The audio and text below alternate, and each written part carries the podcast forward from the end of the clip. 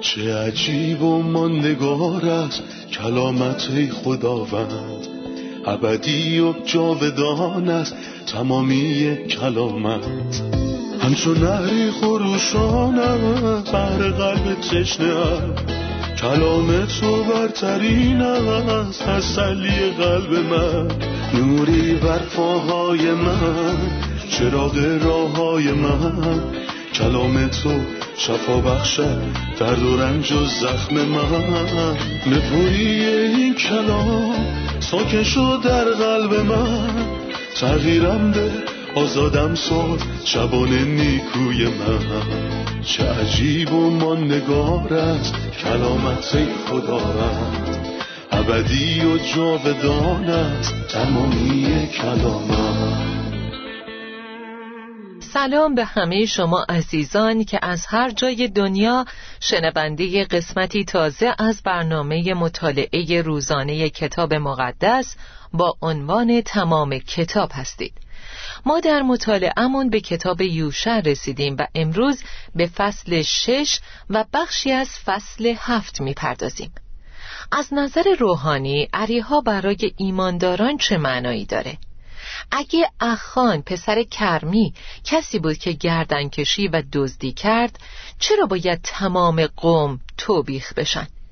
اگه اخان نمایانگر دشمن درونیه چطور می‌تونیم ازش آگاه بشیم و بر اون غلبه کنیم؟ در برنامه امروز به این سوالها جواب خواهیم داد در شروع برنامه به مهمونمون خادم خداوند که در استودیو با ما هستن سلام و خوش آمد میگم.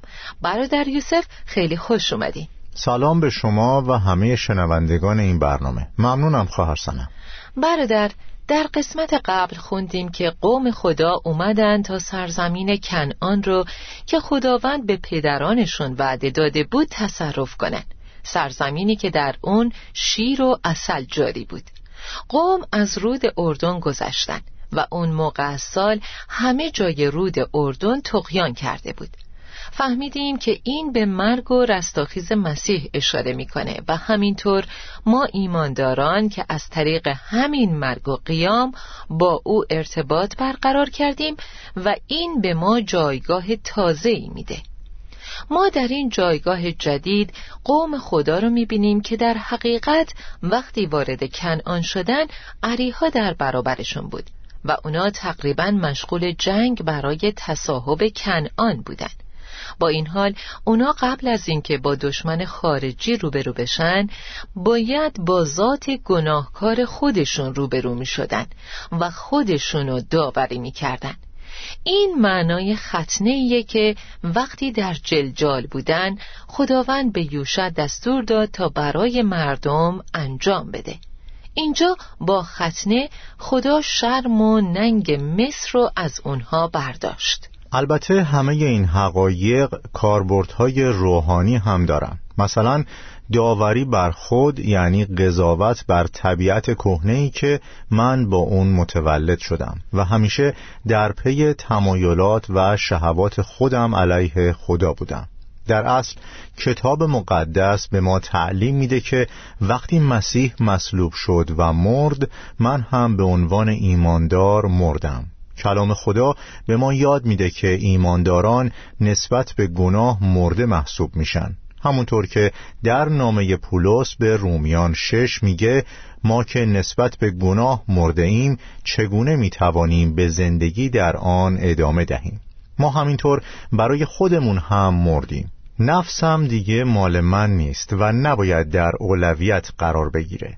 نفس ما با امور الهی مقایرت داره و در صلیب مسیح تموم میشه. در نامه پولس به غلاطیان دو بیست می‌خونیم که میگه من با مسیح مصلوب شدم به طوری که دیگر آنکه زندگی می‌کند من نیستم بلکه مسیح است که در من زندگی می‌کند. و در خصوص این زندگی جسمانی که اکنون دارم فقط به وسیله ایمان به پسر خدا که مرا محبت کرد و جان خود را به خاطر من داد زندگی می‌کنم. من همینطور نسبت به شریعت مردم. من دیگه آدمی نیستم که دنبال عادل شمرده شدن جلوی خدا از طریق شریعت باشم. چون خود شریعت هم با صلیب مسیح کارش تموم شد. در جلجال من باید با جسم گناه آلود خودم کنار بیام و خودم رو قضاوت کنم که ثمره مرگ من با مسیح که قانونا در صلیب اتفاق افتاد در من پدیدار بشه. اونها باید از جلجال شروع می کردن. قبل از اینکه با دشمن خارجی مقابله کنن باید اول خودشونو قضاوت کنن در حقیقت اونها در جلجال نه تنها ختنه شدن بلکه جلجال نقطه شروع اصلی قوم شد اونها به جنگ میرن و بعد به جلجال برمیگردند تا خداوند قوم و از هر نوع غرور یا تنپروری و لذت محافظت کنه. پس این کار به هویت و زندگیشون مربوط میشه. لطفا برامون از راهاب بگید. اون بعد از فرو ریختن دیوارهای عریها چیکار کرد؟ قبل از سقوط دیوارهای عریها یوشع به جاسوسها میگه به خونه راهاب برن و از اونجا بیرون بیارنش. نه تنها خود راهاب بلکه همه کسانی که توی خونش پناه گرفته بودن نجات پیدا کردن. این همون چیزیه که کتاب مقدس به ما یاد میده. به عیسی مسیح خداوند ایمان آور که تو و اهل خانت نجات خواهید یافت. ما می‌خواهیم همراهان عزیز ما هم این حقیقت رو بپذیرند که فقط به طرف عیسی مسیح خداوند بیایید تا از داوری و تباهی نجات پیدا کنید و حیات جاودان رو دریافت کنید. شما باعث نجات خانواده، اقوام و همه کسایی میشین که مجده کتاب مقدس رو با اونها در میون می‌ذارید. برادر آیا عریها اولین شهری بود که قوم اسرائیل بعد از گذشتن از رود اردن دید؟ از جنبه روحانی عریها نماینده چه نوع دشمنی با فرزندان خداست؟ عریها نماینده یکی از سه دشمن روحانی و اصلی ایماندارانه یعنی دنیا کلمه عریها به معنای بو و رایه هست بوی اون شهر برای ساکنانش خوب بود ولی برای فرزندان خدا و خود خدا بوی خیلی بدی داشت. این بوی گناه و بوی جدایی از خداست. منظورم از دنیا ساختاریه که توسط شیطان ایجاد شده و رهبری میشه تا انسانو از خدا دور نگه داره. این نظام می‌تونه دینی باشه یا می‌تونه مثل عریها از نظر اخلاقی فاسد باشه. همینطور می‌تونه اجتماعی، اقتصادی یا سیاسی باشه. نظامی که در اون شیطان سعی می‌کنه به مردم بگه بیاید و هر چی می‌خواید تو فروشگاه من پیدا کنید. ولی هرگز پیش خدا نرید. البته انقدر مستقیم نمیگه. در واقع جهان فقط با ایمان می‌تونه فتح بشه. در نامه اول یوحنا میگه زیرا همه فرزندان خدا بر این جهان غلبه یافتند و ما این پیروزی را به وسیله ایمان به دست آورده ایم شاید عریها خیلی زرق و برق داشته باشه مستحکم باشه قوی و پیشرفته به نظر بیاد. ولی از دیدگاه ایمان تا وقتی فساد در دلها ساکن باشه هم در دنیا تباهی هست و هم در آخرت. عزیزان شما هرگز نمی‌تونید بر دنیا با تمام جذابیت هایی که داره و حتی اون جاهایی هم که می‌دونید ممکنه به چشم و دلتون آسیب برسونه غلبه کنید. فقط از طریق ایمان به مسیح و کاری که انجام داده می‌تونیم بر این دنیا غالب بشیم. در شروع فصل هفت می‌خونیم که فقط اخان بود که نافرمانی کرد. چرا با وجود اینکه فقط اخان مقصر بود خدا همه قوم اسرائیل رو توبیخ کرد؟ راستش این رویداد به ما یاد میده که خدا مراقب قوم خودش هست. خدا به قومش به عنوان یک کلیت واحد نگاه می‌کنه و دلیلش اینه. درسته که اخان نافرمانی و دزدی کرد ولی خداوند میگه این اسرائیله. ای اسرائیل یک مال حرام در میان توست. حتی در عهد جدید ایمانداران عهد جدید با همدیگه یک بدن رو تشکیل میدن که بدن مسیحه. بدنی که به مسیح وصله و در عین حال این بدن اعضای زیادی داره و این همینطور درباره خمیرمایه آسمانی به ما تعلیم میده. اندک خمیر مایه همه خمیر رو به عمل میاره. این ما رو تشویق می‌کنه تا مراقب رفتار خودمون باشیم و خوب درک کنیم که رفتار من به عنوان یه فرد تنها بر خودم تأثیر نداره بلکه طبعاتی بر خانوادم، بر کلیسا و بر قوم خدا داره. برای همینه که من باید مواظب رفتارم باشم تا بهانه‌ای برای تنبیه قوم خدا نباشه. من فکر می کنم این یه نوع خطره چون دشمن در اینجا خارجی نیست بلکه دشمن درونیه. قوم اسرائیل نگران دشمنی بودند که خارجی بود و فراموش کرده بودند کسی که بین اونهاست تخلف کرده و کسی که دلیل شکست اونهاست در بین خودشونه. ممکنه لطفا برامون درباره ستون پنجمی که بین ماست و ازش آگاه نیستیم توضیح بدید. چیزی که ممکنه باعث شکست ما بشه و لطفا درباره جنبه روحانیش برامون بگید. بله حتما.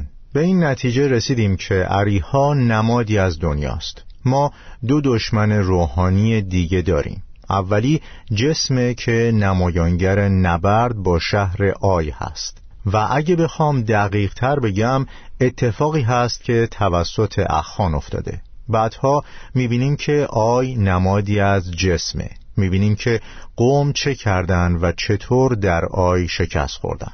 بعد در همین کتاب می‌بینیم که جبعونیان نمایانگر شیطان هستند. اما می‌خوام روی این قسمت تعمق کنم که اخان کار خودش رو انجام داد. اخان نمایانگر ذات گناه آلود ماست. مشکل اینجاست که از چیزی میترسیم که نباید ازش بترسیم و از چیزی نمیترسیم که باید ازش بترسیم. یعنی چی؟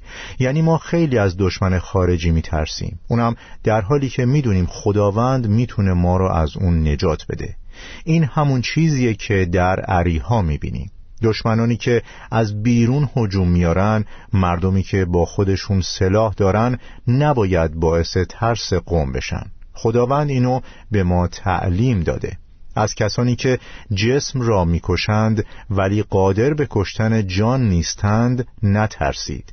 اما اون چیزی که من به عنوان یه ایماندار مسیحی باید ازش بترسم چیزیه که در درون من وجود داره. این باید باعث ترس من بشه چون گناه منو نابود می‌کنه و پیشینه و خانواده منو از بین می‌بره و باعث آشفتگی قوم خدا میشه. ولی بذارید توضیح بدم که وقتی من درباره جسم صحبت می کنم منظورم البته تن و خون نیست بلکه منظورم ذات فاسدیه که در درون ما ساکنه. همونطور که پولس میگه. در رساله پولس به رومیان هفت اینطور می‌خونیم می‌دانم که در من یعنی در طبیعت نفسانی من جایی برای نیکویی نیست ولی آیا قبلا اینو در صلیب ندیدیم؟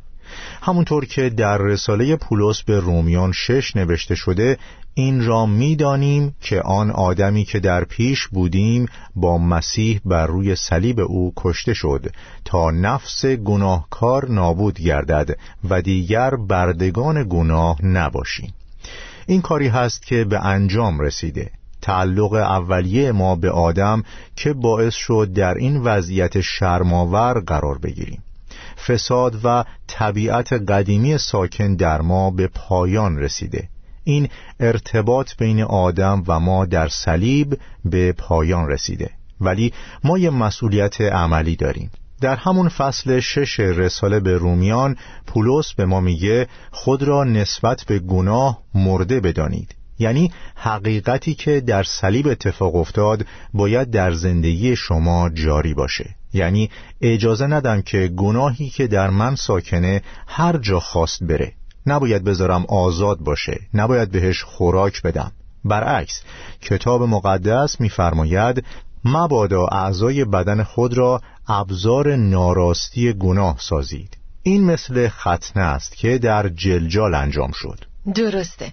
ممنونم بردر یوسف. استراحت کوتاهی می‌کنیم و خیلی زود با ادامه درس برمیگردیم. عزیزان با ما همراه باشید.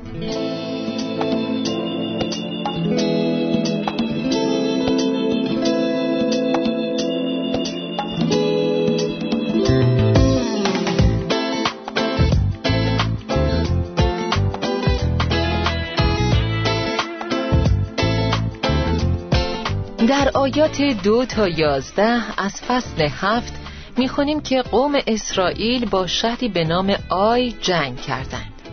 آی خیلی کوچیکتر از عریها بود. برادر یوسف چرا اونا از شهر کوچیکی مثل آی شکست خوردن در حالی که شهری مثل عریها رو شکست داده بودن؟ سوال خیلی خوبی پرسیدید که یه درس به همراه داره.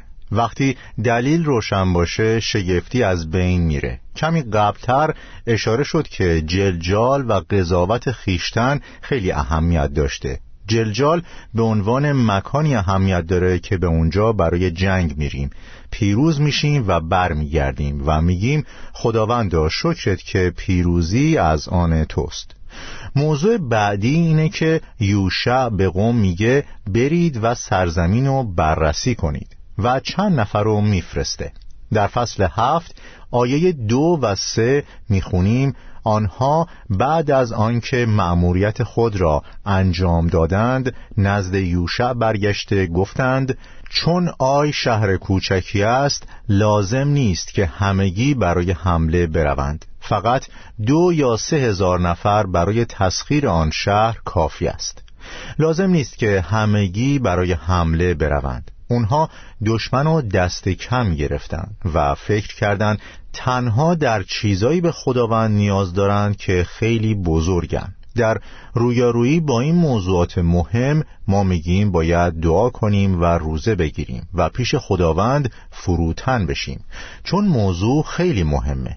موضوعات دیگه هستن که احساس می‌کنیم کوچیک و آسونن و میگیم به راحتی انجام میدیم. بله این مشکل عمده همه ماست. ولی بعدش می‌فهمم که بدون خداوند هیچ کاری نمی‌تونم بکنم. چیزی که در اصل اتفاق میفته اینه که بدون خداوند من می‌تونم صد تا کار انجام بدم. ولی همشون فاجعن و این اتفاق اینجا افتاده. در بین اونها اخان بود که یه مال حرام و از عریها با خودش آورده بود. شهری که خداوند دستور داده بود هیچی ازش بر ندارم. در حقیقت غرور و جدایی از خدا قضاوت نکردن خود و قرار نگرفتن در جایگاه داوری خود باعث شکست قوم شدن آیه هفت از فصل هفت رو می‌خونم. پس یوشع گفت ای خداوند چرا ما را از رود اردن عبور دادی و به اینجا آوردی تا به دست اموریان کشته شویم؟ ای کاش در آن طرف رود اردن میماندیم. آیا درسته که یوشع چنین کلماتی رو بگه؟ خواهر سنم باید بگم که انسان ضعیف و شکننده است. حتی اگه این انسان رهبر بزرگی مثل یوشع باشه که خیلی برجسته بود. در مقایسه با یوشع من کی هستم؟ ما در مقایسه با اون کی هستیم؟ حقیقت اینه که کتاب مقدس درباره ایلیا میگه ایلیا مردی بود صاحب احساسات مثل ما. اونم احساس افسردگی شدید داشت. ولی نکته خوبی درباره یوشع وجود داره که وقتی ناراحت بود به درگاه خدا رفت. در سراسر سفر زندگی موقعیت هایی برامون ایجاد میشه که شاید ما رو شوکه کنن و نمی‌دونیم چرا خدا این کارو با ما می‌کنه. خداوند دلایل خودشو داره. نقش من اینه که برم پیش خداوند و شکایت کنم و این بهترین راه حله. بعد خداوند با رحمت، فیض و محبت خودش دلایل و برام توضیح میده.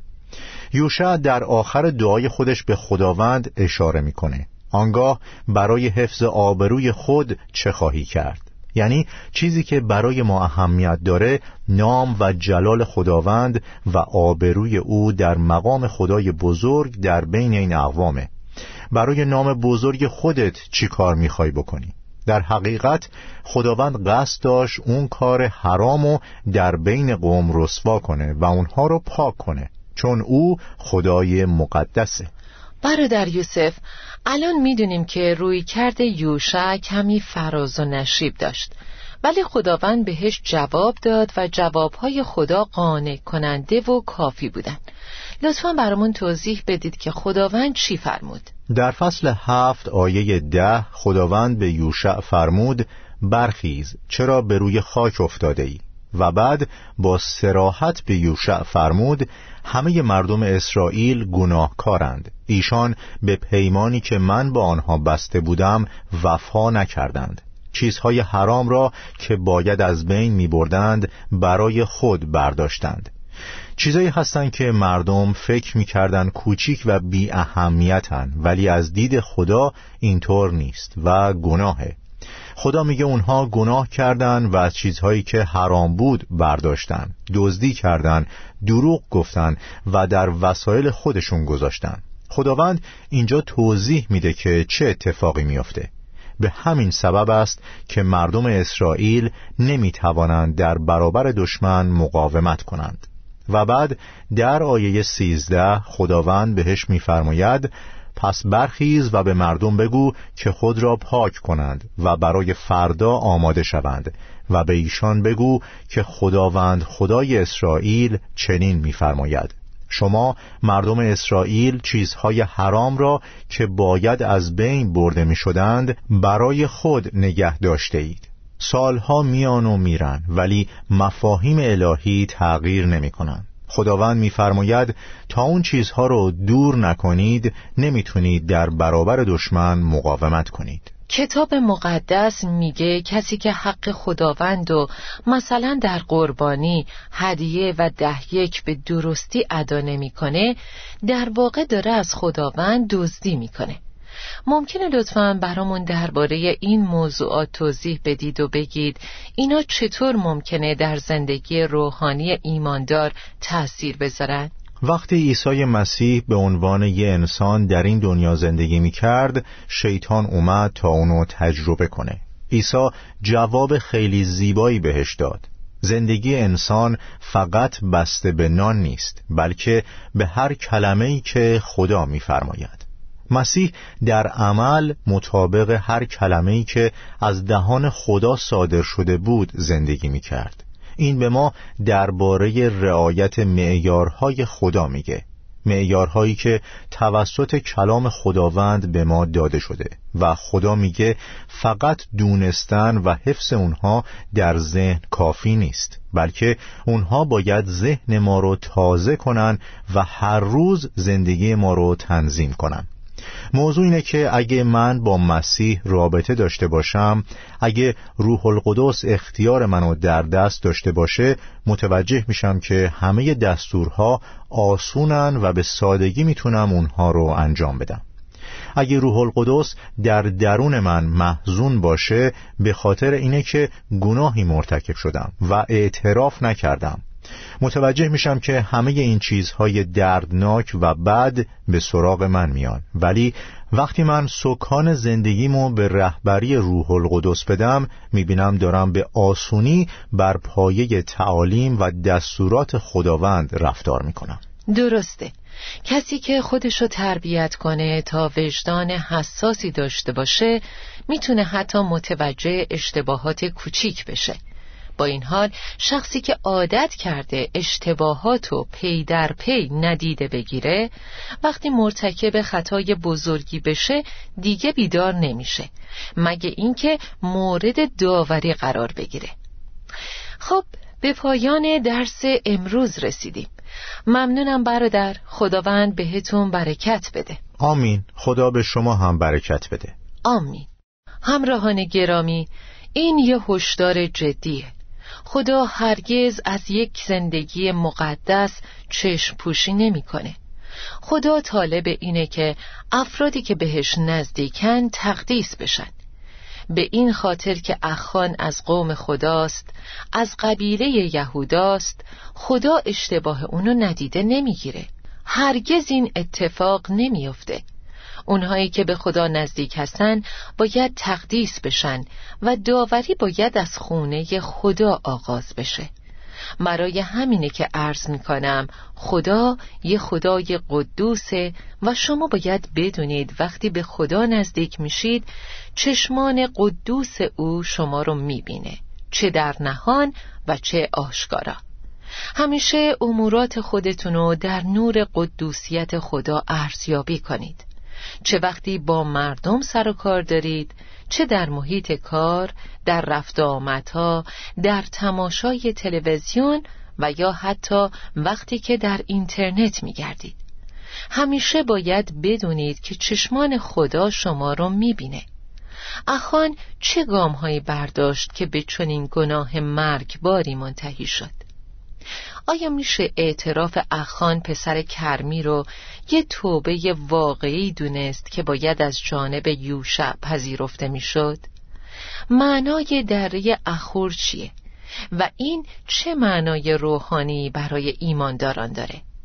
اخان مرتکب خلاف شد و هیچ کس ندید ولی خدا که دید اخان فکر کرد کسی اونو ندیده و هیچ کس هیچی نمی‌فهمه اما هیچ راز پنهانی نیست که برملا نشه. یه روز همه رازها افشا میشن. یه روز خدا همه اسرار بشر رو داوری می‌کنه. کاری که امروز در نهان انجام می‌دید فردا برای همه برملا میشه. کاری که پنهانی و توی اتاق دربسته انجام می‌دید برای همه آشکار میشه. چیزی که توی کامپیوتر یا گوشی تلفن همراهتون ذخیره می کنید برای همه افشا میشه. همه اسرار شما برای خدا برملاست. نظرتون چیه که بیایید و رازهای خودتون رو به خدا اعتراف کنید و اجازه بدید تا کار مسیح روی صلیب این گناهان رو بپوشونه؟ اون لحظه میشنوید که کتاب مقدس میفرماید گناهانت آمرزیده شد.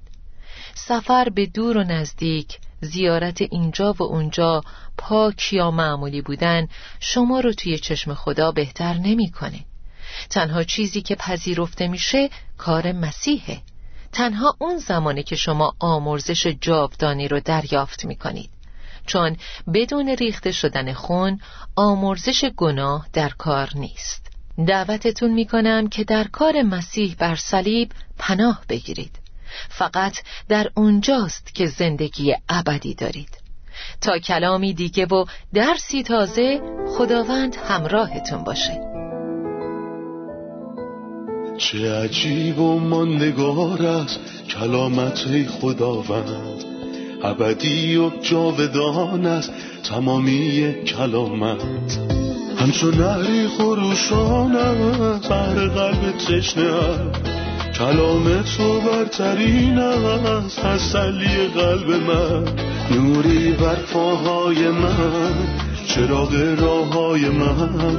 کلام تو شفا بخشد درد و رنج و زخم من. نپوری این کلام ساکن شد در قلب من. تغییرم به آزادم ساد شبان نیکوی من. چه عجیب و ماندگار است کلامت خدا رد ابدی و جاودان است تمامی کلامت.